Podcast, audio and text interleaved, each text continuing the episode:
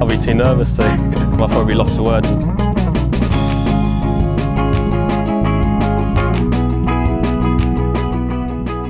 Hello and welcome to another edition of the Lost for Words DraftKings podcast. I'm joined as ever by Matt Vincenzi. Matt, hello. Hey Tom, I was so close last week to uh, taking one down um, for the you know a couple times this year. I've been so close, so I'm feeling it. I'm going to break through uh, one of these weeks and win one of these things. Yeah, you messaged me, so I was actually, I guess you guys call it a bachelor party. I was on a, what we call a stag do over here. I was in Budapest in Hungary, so I saw What your you call line. it? Budapest. Oh, we call it a stag do. A stag do? Stag do, yeah. So it's like two separate words. Um, Oh. Yeah, it's, it's definitely different. So like I have to kind of remember that you you guys call it a bachelor party. But yeah, we were on one of those, and uh, I saw your lineup, and I was like slightly drunk and didn't really know what Yeah. what you were saying to me. So I just kind of came back to you like later on, like how did this actually finish up? Um, and you were close, right? Yeah, I finished in like 23rd. Um, and this is another thing. Like when I say these plays on the show, and I don't know if all drafting shows do this, but we certainly do. Like what I say I'm playing, I literally play. So the lineup was Lowry, Pendrith, Vegas, An, Willett, and Novak, who we decided on the show that that was a good play. And um, I was like all the way up to like fifth or sixth at one point, but then the guys just started playing poorly. Like Lowry would have had to win. Um, Vegas was so hot on the front, and then all of a sudden kind of lost a little bit on the back. Benny An had a shitty Sunday. Willett had a you know average Sunday, and Novak kind of did too. But like I was definitely in a spot where I could have won, and I thought um, all the plays were really good. Vegas didn't he shoot like a 64 with a double and a bogey on the bear trap? Yeah, he was 29 in the front. Yeah. Like I saw him just charging. I was like, oh, thanks, you left it so late, Vegas. And then there's like, actually, he's going to sneak into the top ten here, and then all of a sudden he just threw in those like double and a bogey right at the end. But I guess that's just typical.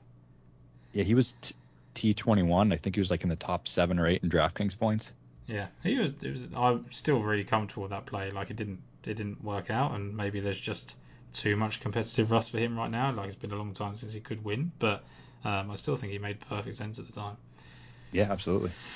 Um, any more notes on kind of like the Honda move? I mean, I obviously didn't see too much of it. I heard that Eric Cole obviously had the chance to win. Um, nerves got the better of him by the sounds of it, making the par on the because he was he was on the green in two, right? Or was he on the green in three? He was on the green in three. He uh, he, but he hit it, left himself a really easy chip, like he right to the left of the green, that little runoff kind of area, but a lot of green to work with. But he like kind of hammered the chip and it went all the way through, um, and then two putt from there. But it was uh, it was nervy, and the and he didn't want to win. Neither guy was very interested in winning. Yeah. Didn't didn't Chris Curtin did he hit the Honda or something? He he did hit. I think he almost did. He, but he yeah, it was just short. Like it bounced off the rock, then went back to the middle of the lake. But I don't know if he was intentionally going for the pin or if he was trying to draw one in there and it didn't draw.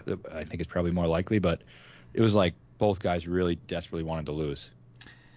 I think with Chris Kirk, uh, pretty fair to say though that it was almost coming. Like he's had a really good ball striking year, um, and then it makes sense that the one week he gets to go out in Bermuda, he actually wins because his ball striking numbers were great. And when you look at it, three of his wins have come in Bermuda now.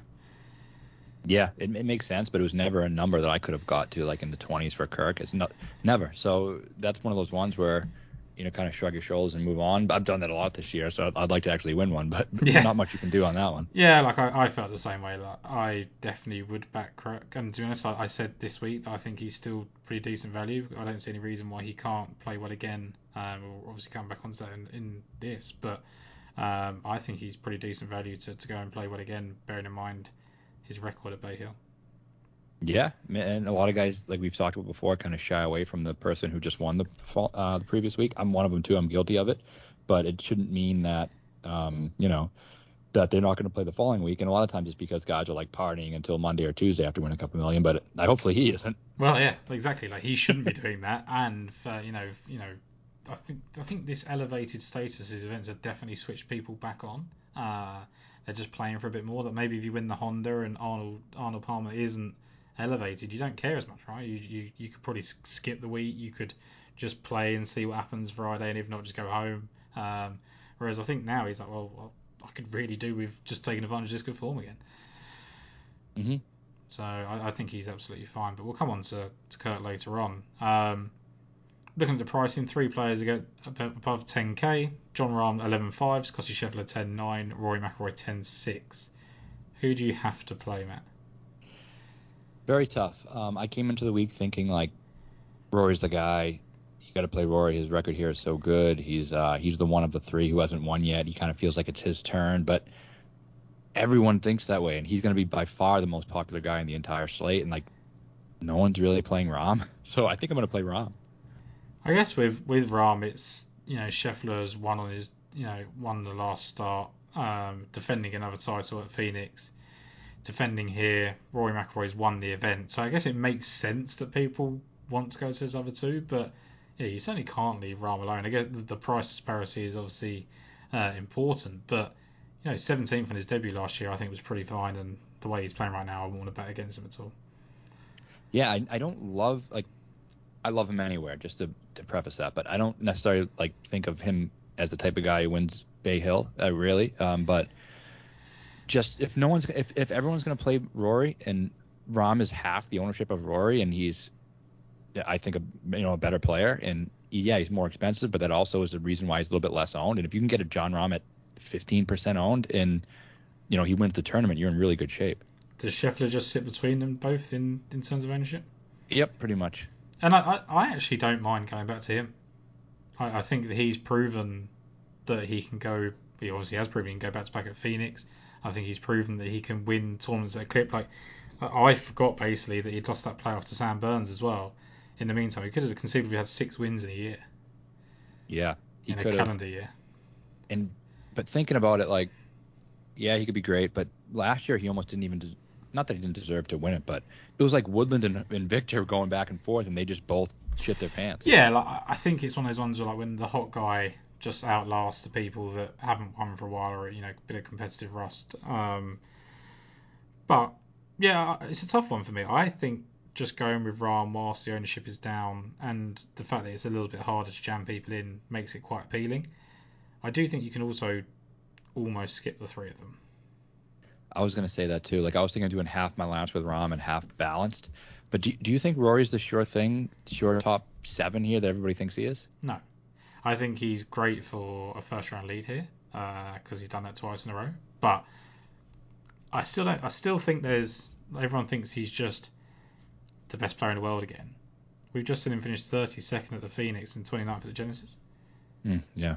The two elevated events that he's played in America, he's not had an impact. And that's not to say that he can't here. Like, it's probably a better golf course than what he's had before. But yes, he won the CJ Cup. But to me, he's done better things in Europe and stood out, whereas you know he's playing against the other guys this time. I think it's a, a different thing. I still think there's a level for him that he needs to get to to say what Rahm is doing, and even maybe Scheffler at the moment. Yeah, and I think the winner, and again, could could definitely be wrong on this, but I think the winner is going to be that next tier of guys, like one of those other. We've seen the elevated events dominated so far by Rahm, Scheffler, whatever. I think that this week it's going to be that next tier of really good player who might suit be better suited for Bay Hill. Can get maybe you know a grinder. We'll talk about those guys a little bit in a little bit. But the only guy who I think is like Rahm, I think will be there. He'll find a way to be there, especially when the score if the score is going to be minus four, minus five.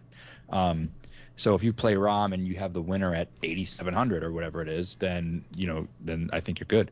Yeah, no, I agree who are that next batch of guys then that we're talking about? So we've got Max Homa 9700, Justin Thomas 9600, Morikawa 95, Zalatoris 94, and then it's Finau, Schauffele, Cantlay, Hovland finishing off the 9Ks. You're pretty high on Fitz Hovland. Yeah, yeah, he's my guy here, and for better or worse, he's you know I'm I'm one of the biggest Victor fans out there, and I think I've always thought even before I, I bet him last year here, like but even before he he played well here last year. Like I always thought this would be a really nice spot for him. Um, you know, international players have done really well here. He's good off the tee, and even lately he's been really good off the tee, despite not that he's been playing poorly. He's been playing pretty good. Um, just nothing really special yet, but he's he, gaining off the tee. He's been playing good, but not getting the results that he was getting when he was on that great run, right? Mm-hmm. And um, you know that has to change. It has to change for him to, to really be considered uh, you know, back to where he was. But I think it's a good course for him. I think I think that, like you say, international players have done well here. They they seem to, you know, hang around. Um, I wonder if it gets really windy, like they keep talking about, whether that would affect him. But I guess he's probably played in stuff like that before and played okay. Yeah, I think so. Um, last year, I know, people talk about around the green. Last year, I think he gained very slightly around the green um, here, and he's not the best wind player. He's actually worse in wind than than not in wind, obviously. And you think about the Open he was contending at, but that that that week was nothing. Yeah. And I heard someone say Morikawa is a great wind player because he won the Open. like, I, I, I was there, and I wish there was a breath of, of wind because it was the hottest day of my entire life uh, watching Collin Morikawa. I actually went home; it was so hot. Um, there was no shade, no relief. Like because normally you go to the Open and there's there's the sea air at least coming in. This course is so far away from that seafront. Unless you get right out to the far corner, you do not feel that. That, that was he was playing in a dome, Collin Morikawa. Yeah. So I'll hopefully we, I mean it's been two years in a row. I hope we get a windy open one of these days. Um, but yeah, I, I think last time he started was at Riviera, which 20th in that elevated event isn't bad. Th- Game three off the tee, game three on approach. Um, so I think maybe starting to round into something. He's kind of like the forgotten forgotten guy. Like if he was playing great, he'd probably be 22 or 24 in this field at this course, especially considering the course history and what he did last year. Fits all those trends too of guys who have had the top five in the previous year. Yeah, no, like the, the top five for me, and, and also when you look at the other results, like he was 49th the year before, but he was actually third at the halfway stage. Uh, he just had a brutal weekend, and, and maybe that brutal weekend suggests that if the conditions do get tough, like he's not going to be able to cope. But I think sometimes you just got to give these like high-ranking, high echelon players a chance to prove they can, because we we're so quick to, oh, you know, like he's he's never won on bent grass greens, so he's never going to do it. And it's like, Well yeah, this kid's like 23 years old, 24 years old. Like, give him another five years before we start kicking him off. So, yeah, I like the Hovland play. Like, when I was first looking at it, I didn't really think anything of him in terms of like a betting perspective or anything like that.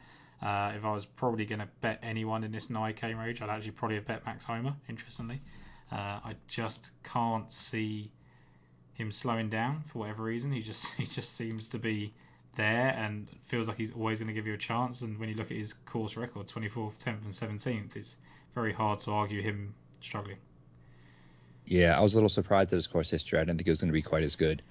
Um, It doesn't seem like the same. Like whereas Torrey Pines and Riviera makes sense because they're in California and and but it's still another classical test and major test, which makes you think why he hasn't done well in majors yet. yeah, it's strange. I, I'm just such a contrarian, I think, by nature that I just I can't allow him to win this week. I can't allow for it to happen. The the media is just so slobbers all over him. I've, I've never seen a, a guy like who's been so popular with the media before.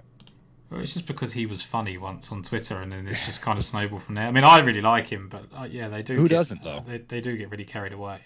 Everybody Um, loves. yeah, there's been a lot of popularity for Zalatoris this week. hmm What do you think about that? I'm gonna pass just because of all the popularity. It just seems, you know, I, I started an interview. He was talking about how he was trying to. He's like in cities like in phase two of three phases of his recovery and of his back of his back injury, and he's trying to peak for April. Well, I think he's trying to win the Masters. So like, yeah, he's playing really well. And last week uh, or his last start may have kind of um, eased some of people's concerns, but I'm not completely there yet. No, I'm not. I mean, like when you look at it, his course form is pretty impressive. Like he finished 10th on debut and he finished 38th last year, and I'm pretty sure he got off to a better start than the 38 suggests. He was uh, 12th, I think, at the 54 hole stage. So that there's every reason to like him. And again, he just keeps proving himself on these tougher golf courses. But I'm not convinced that he's back, and I don't necessarily know that Florida is going to be the best place for him. He seems to be another California guy, right? So um, I'd probably like. I think people like we everyone was off Cantlay for a little bit, and he had this impressive performance at Riviera, and I just assumed everyone would jump back on him, but I don't see much talk about him this week. I think a big reason is one because he has never played this course. But I think that's okay. It, it could be. I mean, Tyrrell Hatton finished fourth on his debut. Like, why can't Cantlay do that? Yeah, he, he definitely could. He definitely could. He's great short game. He's a type of guy you would think would do well here, but he doesn't really putt very well in Bermuda. I mean, his best skill set, in my opinion, is is putting, and he's throughout his career he's been a average putter on Bermuda. Yeah, that would make sense. I just, I just wonder if people, again, a little bit to, to sort of conversation at the start. Like maybe people are giving like Sungjae Im finished third on his debut here, Spieth fourth, Hatton fourth. Mhm. I think we get so caught up in oh they can't win on debut, which I probably think is true. Like you probably need to know the nuances of the golf course. Tommy Fleetwood tenth on debut. Are we saying that Tommy Fleetwood can finish tenth on debut and can't they can't? If, it, if it's a, a thing that you don't like Bermuda putting, I, I get that, and that would make sense. Like you do have to have it, and it is important. But um, that is the only real argument I've heard to it that I think that makes sense. Otherwise, I think at nine one, the way Patrick Cantlay showed up at Riviera after you know disappointing Phoenix was pretty impressive. Yeah, and actually, to, to build off my reason for saying no, if I look at my um my model for this week, I used fast um, Bermuda putting, and let me just show you where Cantlay ranks here. So Xander's actually pretty good on it, but see, Cantlay is out of a hundred and oof, he is 111th out of 125 qualified in the So, field. in fast, so maybe so maybe that's the thing. Maybe he, he won't do well here. But I just feel like every now and then, like we've, we've been thinking people won't do well here. Like for example, Shane Lowry's got a terrible course record here, but, but I think people are coming around to the fact that he could play well here at some point this week. Can we apply this? Like, like I said, do we just rule this guy out because he can't putt on Bermuda greens? At some point, he's got to figure out how to put the ball in the hole, like and just yeah, and, and he's done it before. He won the Zurich Classic on Bermuda with him and him and Xander, even though the you know the field was really pretty bad. But um, he definitely can figure out he's a skill. I'm really high on Cantlay overall. I think he's like everyone does those little rankings of their best players. I always have him fifth. Um, like I think he's very very good, and it wouldn't See, surprise me at all. I'm generally pretty low on him, but I think I'm almost going against my own gut feeling on a lot of people at the moment, just because that seems to be the way things are going. Um, so that's a little bit why I've given the Homa thing, a little bit why I've gone Cantlay as well. Um, probably wouldn't advise just completely going against your cut all the time, but that's what I'm doing as it stands. What do we make of JT, Morikawa, Finau, and Schauffele as a group? Of them, I like Morikawa the best. It just seems like tougher conditions. Um, he's obviously his finishes like he had one bad start. The rest have been really really good. Uh, I I I could picture him winning this. I was actually thinking about betting him when the week came around, but I thought he was going to be like 25 again. But books aren't ch- taking any chances on him this year, huh? No, and I think it's because everyone has that same sort of feeling that you do that he Yeah. is like he's ready to win again, and he because he's just so elite, right? The way his performances so far, there's nothing really to question it. He's had a bad year and still sort of look good at times. It, I guess he's just someone you can't take a risk on. I, I'm always surprised that Zalatoris' price doesn't move as opposed to Morikawa's. Yeah, I this week they're they're pretty close, right? But not betting, so Yeah. it's kind of weird. I think Morikawa is a good DraftKings play this week. I think he's going to play really well. Yeah, no, I like that. JT, I don't know. I don't know. There, there's something wrong with him. I, I, Yeah. I'm still not convinced. I mean, yeah, okay, he finished fourth at Phoenix and he finished 20th at Riviera. Like, it's not bad form, but I mean, how long are we going to say it's coming for JT before it isn't? It just feels like something's missing. Um, Finau called on him a little bit. Um, I do think that again, this should be a good golf course for him. I, I don't think there's a player that we've mentioned yet that this shouldn't be a good golf course for, but so far, two missed cuts, 43rd and 28th suggests that maybe it isn't. So um, we shall see from there. Going into the eights, this is probably where I do all my favourite picks this week. Uh, I like Tyrrell Hatton at 8-3. I think Matsuyama's interesting at 8-2, but I think the whole world does as well. Uh, Jason Day 85. That would be my. I'd probably go Hatton, Day, Matsuyama as my sort of one, two, three order in there. Um, for me, it's Day first as well. I like Day a lot. He's obviously won here as a, and the fact that it's going to be a, a t- more difficult test and a kind of a lower score or a higher score, uh, I think that favors him a lot. He doesn't have to get to 16, 17 under, Yeah. and he's potting like old Jason Day. Yeah, he's great. I I, I think they could win two or three times this year. Yeah, and I think this could be one of them, and uh, I think next week could be one of them too. Um, one or the other. Fif- So 50, 50 to 1 next week, by the way.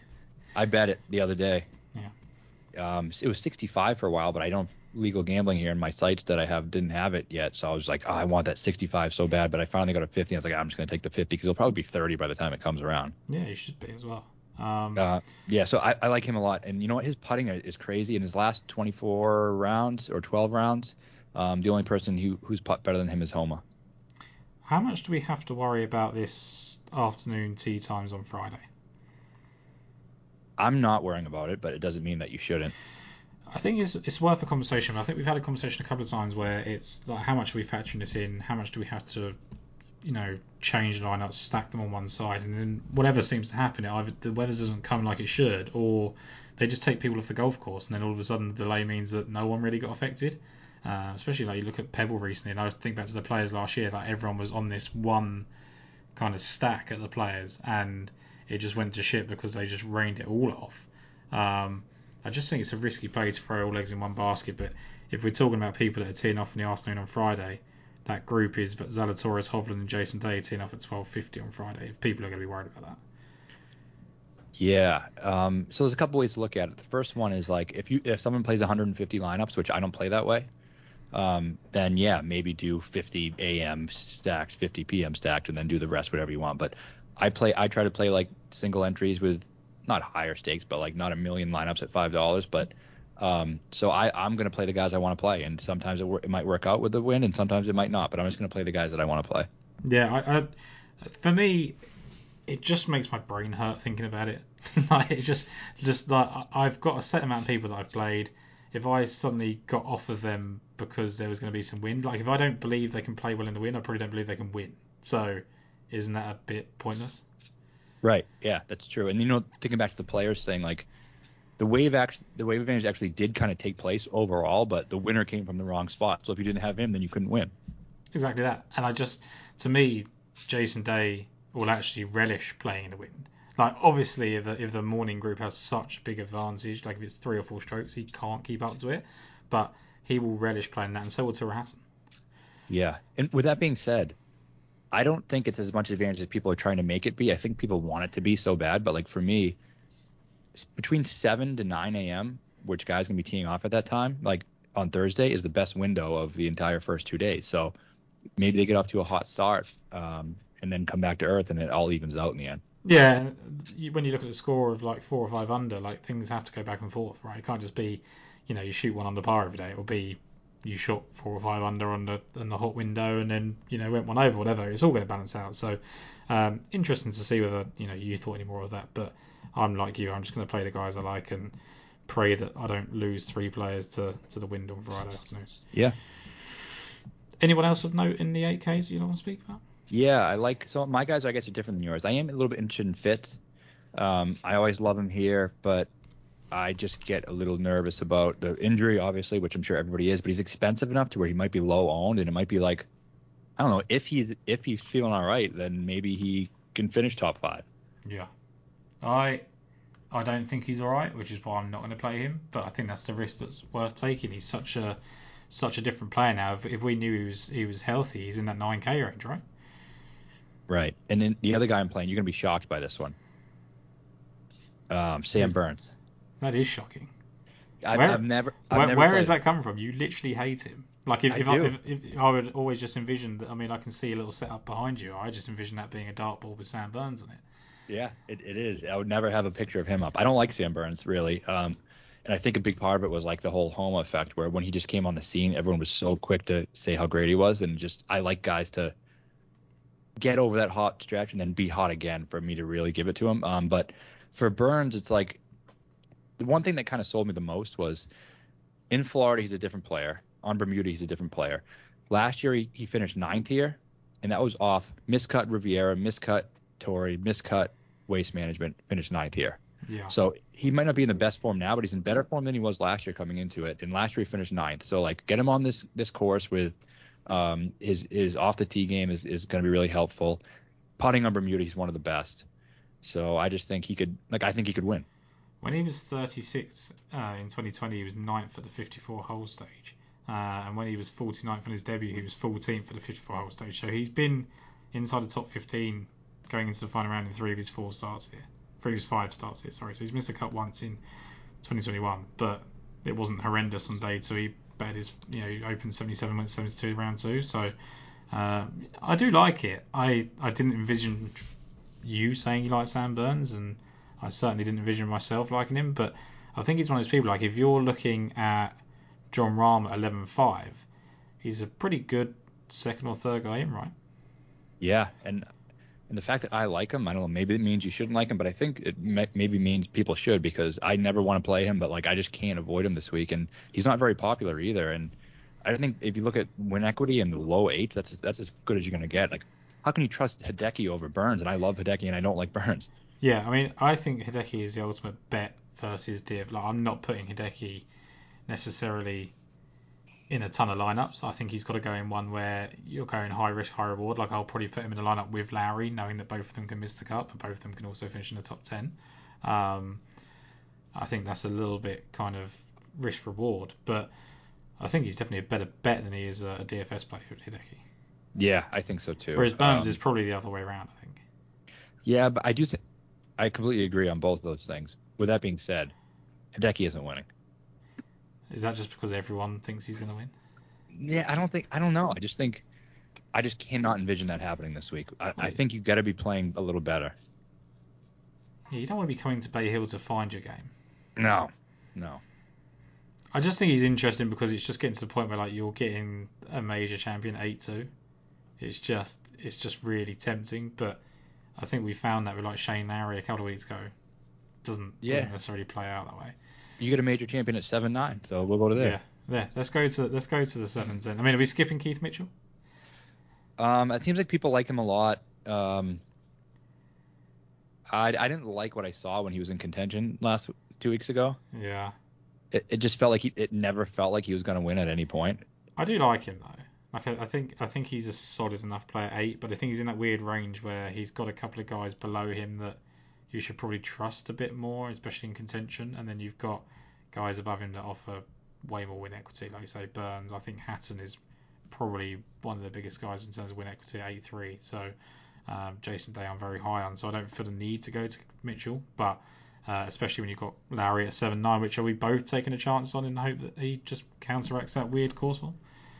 Absolutely. I, I I love him. I, I was on Hatton here when he won at 50 to 1 a couple years ago and I or whatever 2019. I almost feel the exact same way about Lowry this week. And I know Hatton had done it here the year before like he was good. So that's it's a little different, but I just feel like this is the it's kind of the debate of course history versus um uh course fit like and that's what I wrote about like he's a great course fit. How could anyone say he's not a good course fit? He's exactly he- he basically is Hatton except a little bit better in my opinion, right?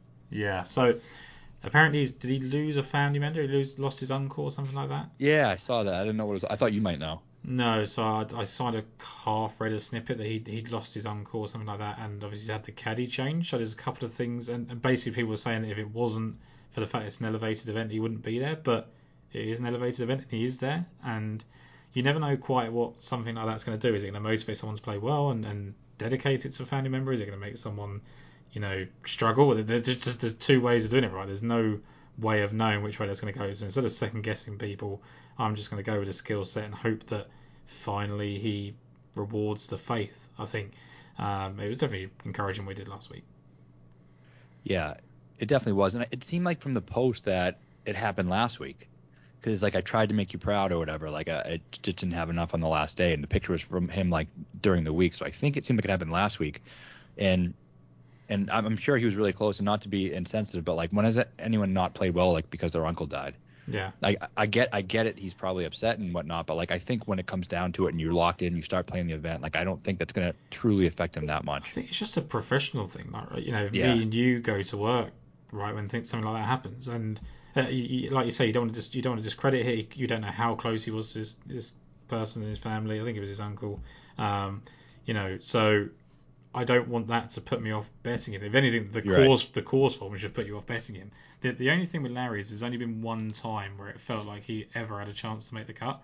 That's the concern. So he had he's had four efforts here, and two starts ago. So I think it was like 2019, maybe 2018. He opened with a 70, and then shot 79 to to miss the cut. Um, but two two years ago, 75, 74. 75, 72, and 75, 70. He's never broken that 70 barrier, and I just think at some point over those years he should have broken it at least once. But you just don't like. There's been so many cases of it this season. Riviera is a bad course for Jason Day, and he goes and finishes ninth. Like sometimes you're just playing too well to not overcome that. He spoke about how great he thinks he's hitting it. I don't think he's hitting it as well as he thinks he is, but if he's thinking that, that's great. I, I think he is hitting it great. Um, just based on the numbers last week, he led the field tee to green, right? Yeah. Um, and also, But his, but his approach numbers aren't standout, are they? no, not nothing great, but I mean nothing crazy. But last week they were good, like 3.3. I think is solid. Yeah. Um, and but digging a little deeper on those two missed cuts when he was playing um, in 20, it was actually you're right, it was 2019 and 2021. Yeah. So 2021, the week before, he lost 5.7 on approach. So Yeah. he's in shit form. 2019, the week before, lost 5.2 on approach. So both times he came here, he was in really horrible form. Now he's coming to the place where, you know, now last week he led the field in tee to green. So I think that just could make all the difference. It's just what we just said about why not to play Hideki, right? You don't want someone coming to find your game and playing here. He wasn't in a position to find his game when he, you know, and the fact that he's already had two or three missed cuts before that, so he was in bad form with his irons, missed it three times before. It's not going to fill your confidence. Whereas this time he's like, right, I'm playing well. Um, I've just finished top five or, whatever it was. Um, it was fifth, wasn't it, in Florida already, like one week earlier. That to me is is probably everything you need. He shot that 65 on Saturday to get in contention. So I think we've got to go with Shane Lowry. Yeah, absolutely. I don't think that's an original idea this week, by the way. I imagine he's been pretty popular at seven nine. Um, uh, I think not as popular as you might think. Eight percent. Wow. Okay. Yeah, pretty low. Then, then definitely playing that. Who who are the guys they're going to around this range then? Um, Mitchell's pretty popular. Um, like thirteen percent. I'm seeing Conners thirteen percent. Kirk thirteen percent. Why Keegan. Conners? Why Conners? Keegan seventeen. I would say Conners because it looks like um, he led the field to green here last year. Yeah, that was last year though, wasn't it? Yeah, but I think that's I think it's one thing people look at, like who was who who who gained a lot of strokes in tee to green last year but couldn't putt or didn't win. I would just rather look at the fact that he's finished 50th and 61st in the last two like elevated events, and I, I've been trying to get Conners right all season and can't, so I'm not going to bother trying. And this is my point with Chris Kirk. I know exactly where he is with his game right now. His, his tee to green is brilliant. His approach numbers are brilliant. He's played here, I think, 12 times, made the cut 11 times, and finished inside the top 16 eight times. Why are we not going back to Chris Kirk? Um, for me, it's because I like the guy next to him much better, Rickie Fowler. Yeah, I like him too, though. Like I love him. I'm not, I I think that what I like, I think Day and Fowler are both going to come good this year, and I think they're on very similar trajectories. And I think that Day is getting more of the attention of the two, and probably rightly so, um, because his his ceiling has been higher to this date. He's actually won that major, he's got to one number one, etc. But they're not far apart in terms of performance right now. Like Rickie's been inside the top nine for strokes gained approach the last four events. His ball striking is unbelievable the, the last three 4.2, 6.3, 4.6 on approach.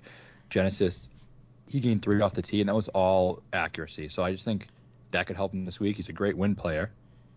He's, He's, he's actually played well. I mean, well I don't. Yeah, I don't know statistically, but he, for an eye test, he feels like one of the best players in the Wimbledon field. I'll, and I'll give you the statistically too. He averages uh 1.15 strokes per event in the and when it's uh extremely windy. Go. So. I think he's great. I mean, I've, I've literally seen him at St George's like pouring down with rain and wind. Like he was brilliant, and I just I think that's when he's at his best. Like he's got his he trusts his swing now. It's in control, and then he gets to be creative on top of that. I think that's when Fowler's at his best. So um, I just love them both. I wouldn't want to separate Kirk and Fowler, but I guess in terms of ownership, you're, you're just like Kirk maybe at 13% is a little bit off-putting when you can have Fowler at the you know, the same price. C- call me crazy. I think Fowler can win. I don't think Kirk can. No, I, I, I think that Kirk is probably a top 10, whereas I think, you know, I've bet on Rickie Fowler to win, I've bet on Jason Day to win. So they're the guys that I think uh, will win in those range. I did like Keegan. You mentioned you were surprised at Keegan. I, I thought Keegan was good for this. Uh, when you look, he's got third, second, 10th, and 11th place finishes here. The only thing I, I thought he was playing better than he is. Uh, and by that, I mean like obviously he's had two good finishes recently in the in the second um, at Torrey Pines and the twentieth at Phoenix, but then he missed the cut at Riviera, or I expected him to play well. Um, and he missed the cut. I think it was Hawaii as well, where he'd expected him to do okay. Mhm. Tournament champions, he wasn't great, so it's it's very hit or miss for Keegan. You don't really want that at this kind of course. I don't like Keegan this week. Um, uh, one, the popularity for me is way too much for a guy who's who's typically pretty volatile. I mean, he still missed two of his last four cuts. Yeah. Um, and he's just so much lately has been the putting. Like when he contended at the Farmers, he gained seven strokes putting. Uh, he lost 3.8 at Genesis and he missed the cut. Um, I, you know, I, I, I agree. Course fit, course history all looks pretty good, but I just I'm gonna pass. Yeah, just at, just at the moment, like course form doesn't seem to be stacking up in the way that it used to, and I, I think it's something to do. I, I still think mentally it's something to do with these elevated events. Like they're they're, they're coming to because even at Riviera, which is always known for being such a popular event, you don't always get a stacked field there. You always get a couple No. of guys missing.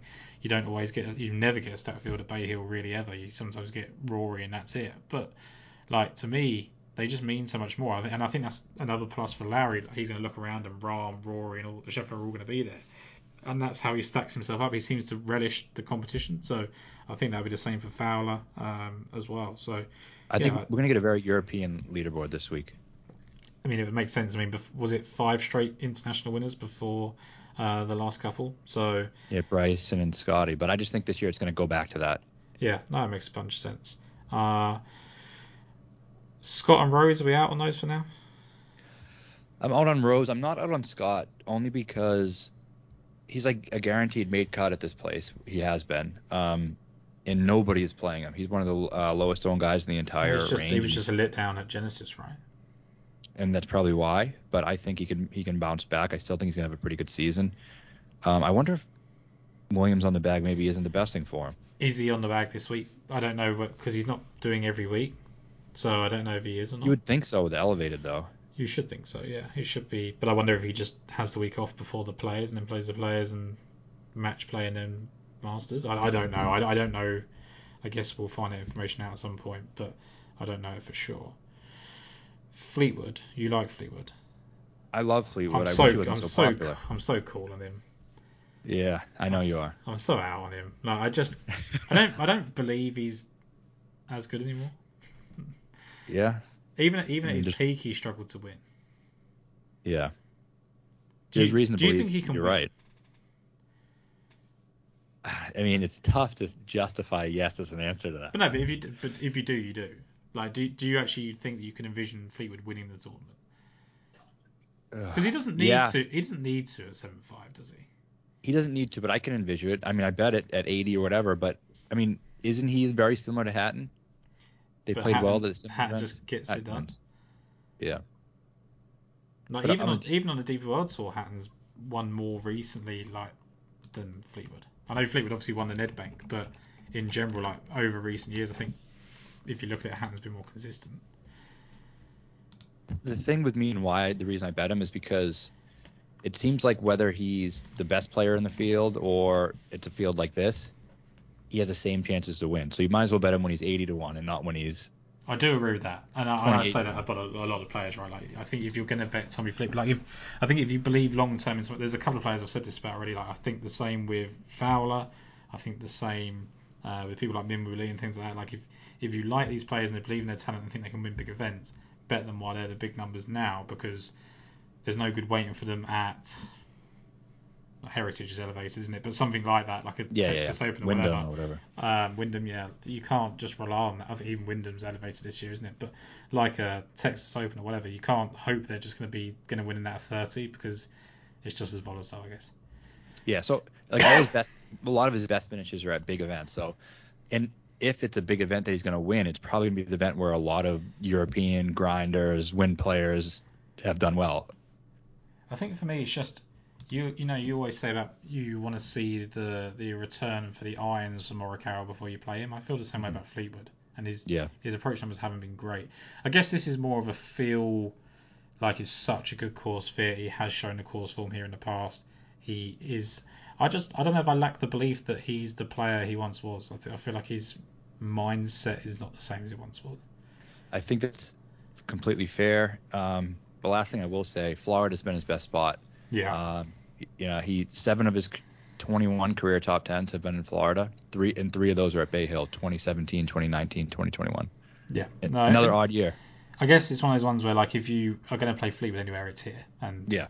I'm just never going to play him. So if, if you know, uh, I'll say this and then I'll probably play him at like the US Open or something ridiculous. That something he'll do something and I'll play him later on in the year. But at the moment, I'm very cool on him.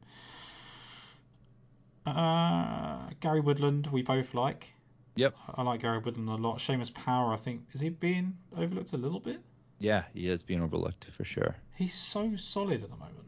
Like I generally can't believe how solid he is in terms. so he's won Bermuda, finished third at Mayakoba, fifth at the RSM, 25th at the Tournament of Champions obviously pretty average. 20th in Abu Dhabi, but he hit the ball pretty well. 15th, 20th, 14th. Yeah, I didn't even realize how good he was playing. He, he's beaten Rory in both of those two elevated events. I know you can't just but you can't just put it against one player, but he has. You know, so I think I like been, it. I think it's been well overlooked. Like when when people are thinking about like Seamus Power, they're going, "Oh, he's Irish, so he's going to be good in the links," and he hasn't proven that just yet. But if people are still going to take that mindset, then why would he not be good at Bay Hill? I know he missed the cut last year on debut, but the one thing I said about Power is that this is the first time he's going back to these golf courses as a good player. Um, Mhm. I trust him to get it. He shot. Uh, he shot. He opened with an 80 in round one last year. Um, but followed that with a 72. Still had no chance of making the cut. But I just believe in him so much right now. 7400. Yeah, you, you saying you said he's being overlooked, and uh, I think proof of that was I forgot he existed until 30 seconds ago. so yeah, I agree that he's being overlooked. Um, and I agree that he looks like a pretty good play, especially Woodland's going to be extremely popular. I like Woodland a lot. Um, I guess he's a great pivot off Woodland if you need to get some ownership Yeah. discount. Yep. That would be my take on it. I think he's and I like Lucas Herbert at 74 as well. yeah, both could be good pivots. Uh, who do you like better, Power or Herbert? Probably Power, just because I think people still think, oh yeah, Lucas Herbert's a smart player. Whereas I think people have just called on Seamus Power for some reason, and I don't know if it's just people don't believe he can win these kind of elevated events or even contend. How about the fact that Herbert's lost strokes on approach in a million straight events? Yeah, he just never made it. It, it just like statistically he will never jump out, and then you'll look at where he's played well, and he'll just do that again. Um, so Oh my God, it's I'm looking through his stats. It's so bad. He's he's that's what I mean. Like people are very high on Herbert, and I do like him for this, but it, it's, you can't back it up. It's just oh, I think he can play well here, and hope he does. I like Min Woo Lee. I was really really encouraged by his top 20, 26 in the end. I was going to say top twenty five, but he finished out great at the Honda Classic, fun around sixty six. I think he's the guy, unlike Herbert, who's going to grind his way throughout the week. I think Min Woo Lee is capable of shooting the lowest round on any given day. Uh, he's also the person that can probably find the most water balls on any given day. Yeah. So it's Yeah. very risk reward, but I think at seven three, I think that's good value to do that. Like I was just waiting for him to show something in a regular PGA Tour event, and he's done it. So twenty sixth. I would have liked to see him do a little better than 26th, especially you charged on Sunday as the what fifth favorite in, at the Honda. Yeah, but like I, the, I felt like the fifth favorite was just misplaced. Yeah, it I was. think, I think that's the thing. Like the expectation was just wrong. Um, so I think for that, to me, if he finished, like I would like to have seen him finish top twenty. He had, but he had that one bad day, right? So he opened up 68, 69, and then just had a bad Saturday. He finished, he shoots seventy three. So really, Yeah. he didn't, he didn't, he probably was a top twenty guy, really. Uh, so I'm pretty, pretty happy with him at seven three. And then it's a, a whole lot of hums and ahs until we get to Beau Hossler. I think at seven one. Hmm. I, was, I I saw you send me a lineup earlier. I was kind of surprised you liked him. Um, I've always been just like playing at at the Texas Open and playing him in California, and that's it. But he's played okay here. Like he's four for four for made cuts. So he was 66th on his debut, 58th on uh, second time, 24th three years ago, and 20th last year. He was sixth at the halfway stage. Wow. Just seems to like it. I just think it's one of those. He's good at tough, a little bit like a not as good as Zalatoris, but likes those kind of tough layouts and kind of just relishes it. I think Hossler's a little bit the same. I mean, his approach numbers are not good, so it's hard to trust, if you like. But um, you know, tee to green, 16th and 25th, his last two made cuts. Yeah, he's he's kind of like Herbert a little bit. His, his uh, approaches are never going to be great, um, but with him, he is very consistent off the tee. Like he he will hit fairways consistently. Um, so yeah, I, I can see it. I guess. Uh, Because everyone's going to go to Bezuidenhout at this range, 7 1. I'm not. That's for sure. No, I'm not. I mean, I can't say what I've said about Bezuidenhout in the past and then stop playing him. But I, I think I think that he's right. And I mean, um, Sam Ryder's obviously got questionable next to him because he's Mr. Pro Am, but he's a guy that's going to be popular in this range, I guess. Yeah, it looks like he is. Um, Ben An's gonna be popular too. but I think for good reason. He's I, I like him actually a lot. I think this. Yeah, I like Ben An. Sepp Straka's the confusing one for me. Yeah, I like him too. He doesn't play well here though, does he? I guess not, but I don't know why. Yeah, so it's a little bit Shane Lowry-ish, I guess. But I mean, last last year he was coming in off the win, so like that changes our dynamic a bit. But he's just never broken 73 here. I don't think. Strange. He gained like seven point something strokes on approach last week. Yeah. So I he's one of those that I've almost was tempted to bet to miss the cut, but also kind of like him to finish in the top 20. It's a bit of a weird mix. Yeah. Um, I, I, I think I might play him just because the, that his tee to green last week was incredible. Um, so last year, let me see, he missed the cut after winning Honda, but when he won Honda, his he played better this time than when he won. He just gained six strokes putting that time. He only gained 3.3 on approach. Yeah. And we've seen him play good at some bigger events too. So I, I think I will play him.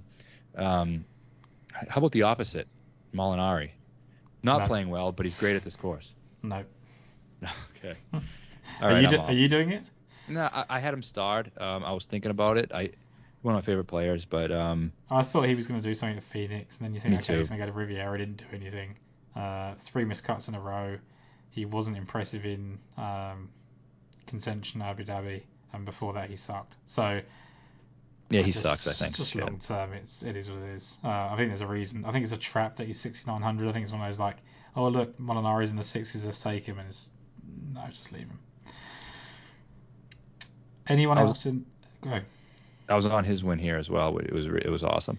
Yeah, and does that sometimes just like Yes. Yeah, yeah, it gets a bit nostalgic. I'd love Well- to see him play well. How about Fox? Is he Yeah, talent wise? just talent wise.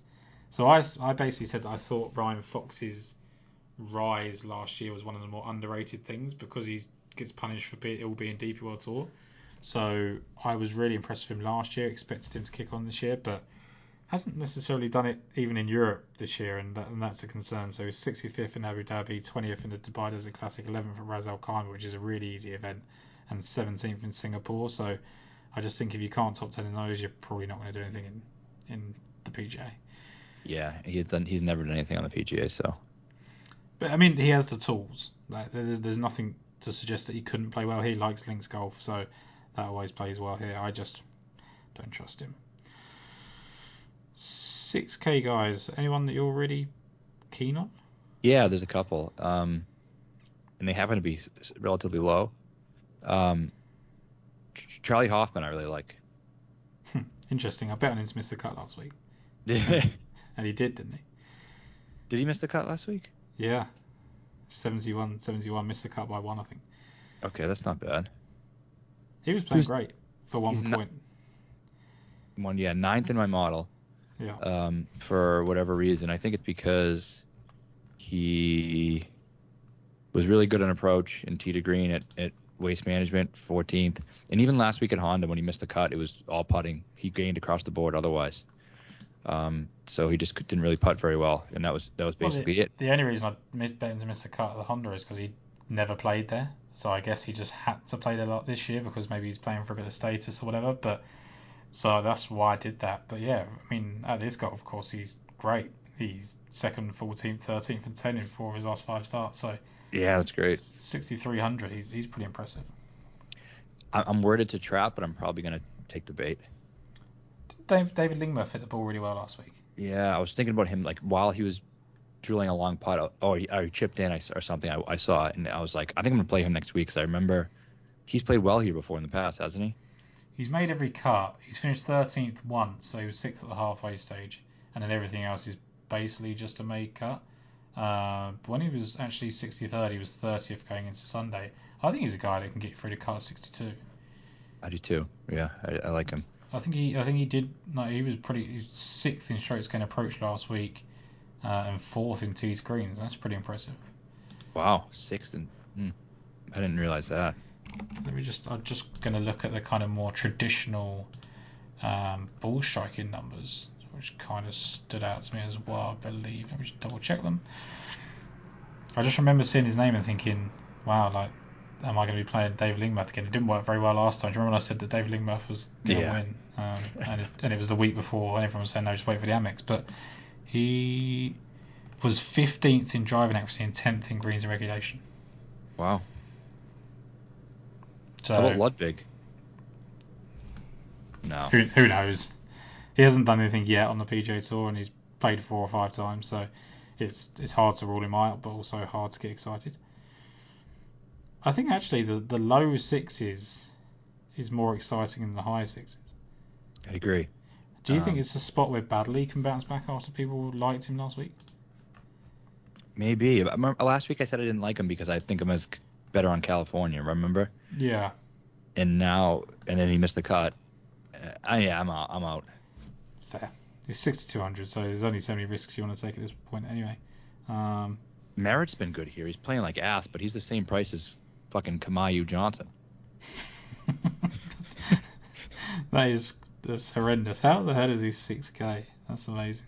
And he has good course history. He just isn't playing very well, and nobody's playing him either. I don't know if I want to be taking the risk, but I mean it makes sense. There's not there's not much to uh, to really argue about. Padraig? Yeah, I mean, if you think about a, a tough test, and he doesn't really have to do too much, just kind of hang around. No one's playing him. Did he? What did he do last week? Yeah, I think he made the 60th. cut. Like that was about it. He, Yeah, they, were, they, were, sh- they were showing about how good he was ball speed, and Lowry was watching him and lost for words or whatever. I mean, it's just it is what it is. But who are the guys from here that we can trust? Is, is Pendrith the guy at six k at six nine that we can put in? no, No. I don't trust him really. Um, Webb is 6,300. Jesus Christ. Webber's he's, he's fallen off a cliff, hasn't he? And I don't know. I really like Webb as well. I, I really want to see him come back. I mean, he made the cut. He was he shot a 66 on Saturday last week, and then just rattled off a 77 on Sunday. Just to, and it was the same at Phoenix. Really, he was like 30th going into the final day, and just fell away again. There's almost like a lack of confidence to kick on, or he's either trying too hard to get from 30th to 10th or whatever. You know who I, who I like a lot actually is Andrew Putnam. Really? He has he's been kind of bad lately, but I mean, at Sony he was good. He was fourth, and I know, and now you're going back to um, Bermuda again, and he finished I think 13th here last year, or f- He missed the cut last year, but he was fourth year before that. Yeah, yeah, fourth in 2021. So, and he's really really cheap, and he's a guy everyone was really high on a couple weeks ago. And I we talked to this, about this before. Like when we go to Florida, everyone should kind of have a fresh slate. Yeah, I'm worried about him long term, but he might just be able to spike for another. You don't just lose the ability to play good golf over two weeks, so Yeah. maybe you can just spike when the conditions are good. Uh, he's got a memory of finishing fourth here. It's just it's just the fact he missed three cuts in a row and missed two of the three cuts here that put me off. How about Willett? Yeah, I mean, if you like Willett last week, why wouldn't you like him this week? I think is probably the, the line I would say there. For some reason, I keep thinking Joseph Bramlett's going to do something, and I know we were worried about the, the switch from California to um, Florida, and it did kind of pan out that way with him finishing 55th last week. But he opened 65, closed 68. Yeah, he, and he's made what seven, eight cuts in a row. Yeah. Um, that makes some sense, and I think this is probably a better fit for him too, because I think the distance off the tee is really going to be helpful. Yeah. But he's a sh- fucking god awful putter. He is, but eventually that's going to change. Like just one week. I, when you're looking at 6k guys, and they're all in here for a reason, right? So you've got to, you've just got to have some luck along the way with your logic. What about Todd? What has Todd been like here? He Uh, missed two cuts in a row, but he was second at Pebble. 18th here three years ago, 57th and 60th. So he can make the cut. That's about what I would say. Zach Yeah. Johnson finished 12th last week. Yeah. Oh, he's another guy I wanted to mention, and he's made, um, I think five or six straight cuts here. Yeah, it's more than that. He has made maybe 12 straight cuts here. Jeez. 4, 8, 12. He's made 14 of the last 15 cuts here that I've got going back 15 years. And he's made four cuts in a row this season. All four cuts this season. He's finished third, ninth, third, fifth, and ninth here as well. Last four years, 20th, 40th, 32nd, 49th, 42nd. If you're just looking for a guy to get through the cut, I think it's Zach Johnson. Yeah, I, I, I don't know why I forgot to mention him. He's probably my favorite play here. How old is he? He's not too old to finish in the top 20, is he? It's like 107, isn't he? But Yeah. I mean, it's not. Doesn't matter anymore, does it? I mean, we see he's 47, Zach Johnson. He's not as old as I really thought. Is he the type that's going to destroy the Champions Tour? Yes, he is actually. I think. I thought that about Brian Gay though, and he's like sucked absolute arse. So it's, I think I'm done. When I start talking about Zach Johnson and um, I do like Zach though. I think Zach Johnson and Charley Hoffman are interesting here. Those are the two. I'm And Ling Lingmerth, 62. I'll play all. Yeah, I'll probably play all three of those guys. I, I like you. I like the lower guys just as well because then you can jam in Rahm or you can go balance with a couple of 9K guys. Like either that or go completely balanced and don't play any of them. Yeah, like I think that's your options. You either you're you're jamming in Lingmerth, Zach Johnson, or Charley Hoffman because you've got Rahm, or you're just avoiding this whole range altogether. Because I don't like anyone at the top sixes. Even Bramlett at 67, I'm pretty cool on. Yeah, me too. I think that's it then. I think we're done. Let's just pick our favourite players. So we're going both with Rahm and, and the above 10Ks.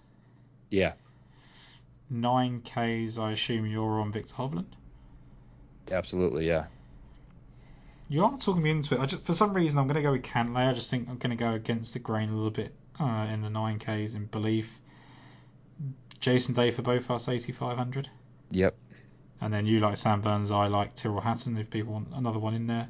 hmm S- See, the sevens is difficult. Uh, We're going to have to have a couple here. Is it both Shane Lowry and um, Rickie? Yeah. Yep.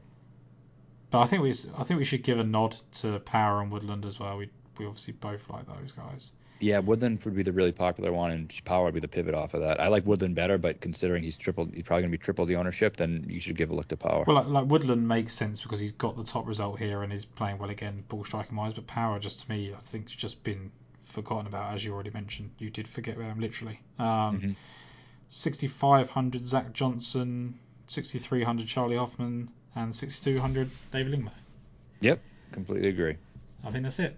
I think they're the only people that I'm really interested in the 6Ks. So you've either got to balance it out or take three of some of the most horrendous names we've just said in 2023. Bearing in mind, Yeah. I'm betting Kyle Stanley to win a tournament this week as well. It's going to be a rough week for me, I think. Oh yeah, I'll give my couple bets there. My guy Akshay Bhatia, I know everyone's on him. I'm gonna be on him too. I'm not gonna be missing him out. I've been I've been following this guy forever, and I get a sneaky one. I don't know if anyone's on this. I haven't seen seen much of it, but I, I like Jim Herman this week. Has some good course history, and he's he's playing pretty well. Have not seen Jim Herman. I've gone with um, Bryce Garnett, Kyle Stanley, and Rafael Campos. I've definitely leaned into the core stuff more. Yeah. uh, Puerto Rico. But yeah, I think that sums us up, Matt. Um, slightly wait, later one than normal um, on a Tuesday, and a slightly longer one than normal, I think. So, um, good show. Really looking forward to, uh, to chatting with the Bay Hill, and then we've got players next week. Uh, match play. Do we do DraftKings for match play? Yeah, we do. We do. Yep.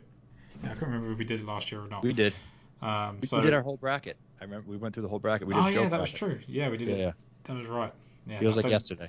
I don't think I did very well. Yeah, it feels like Yeah. yesterday, 457 weeks ago. um, Matt, thank you as everybody, and uh, we'll keep in touch all week. All right, talk to you later.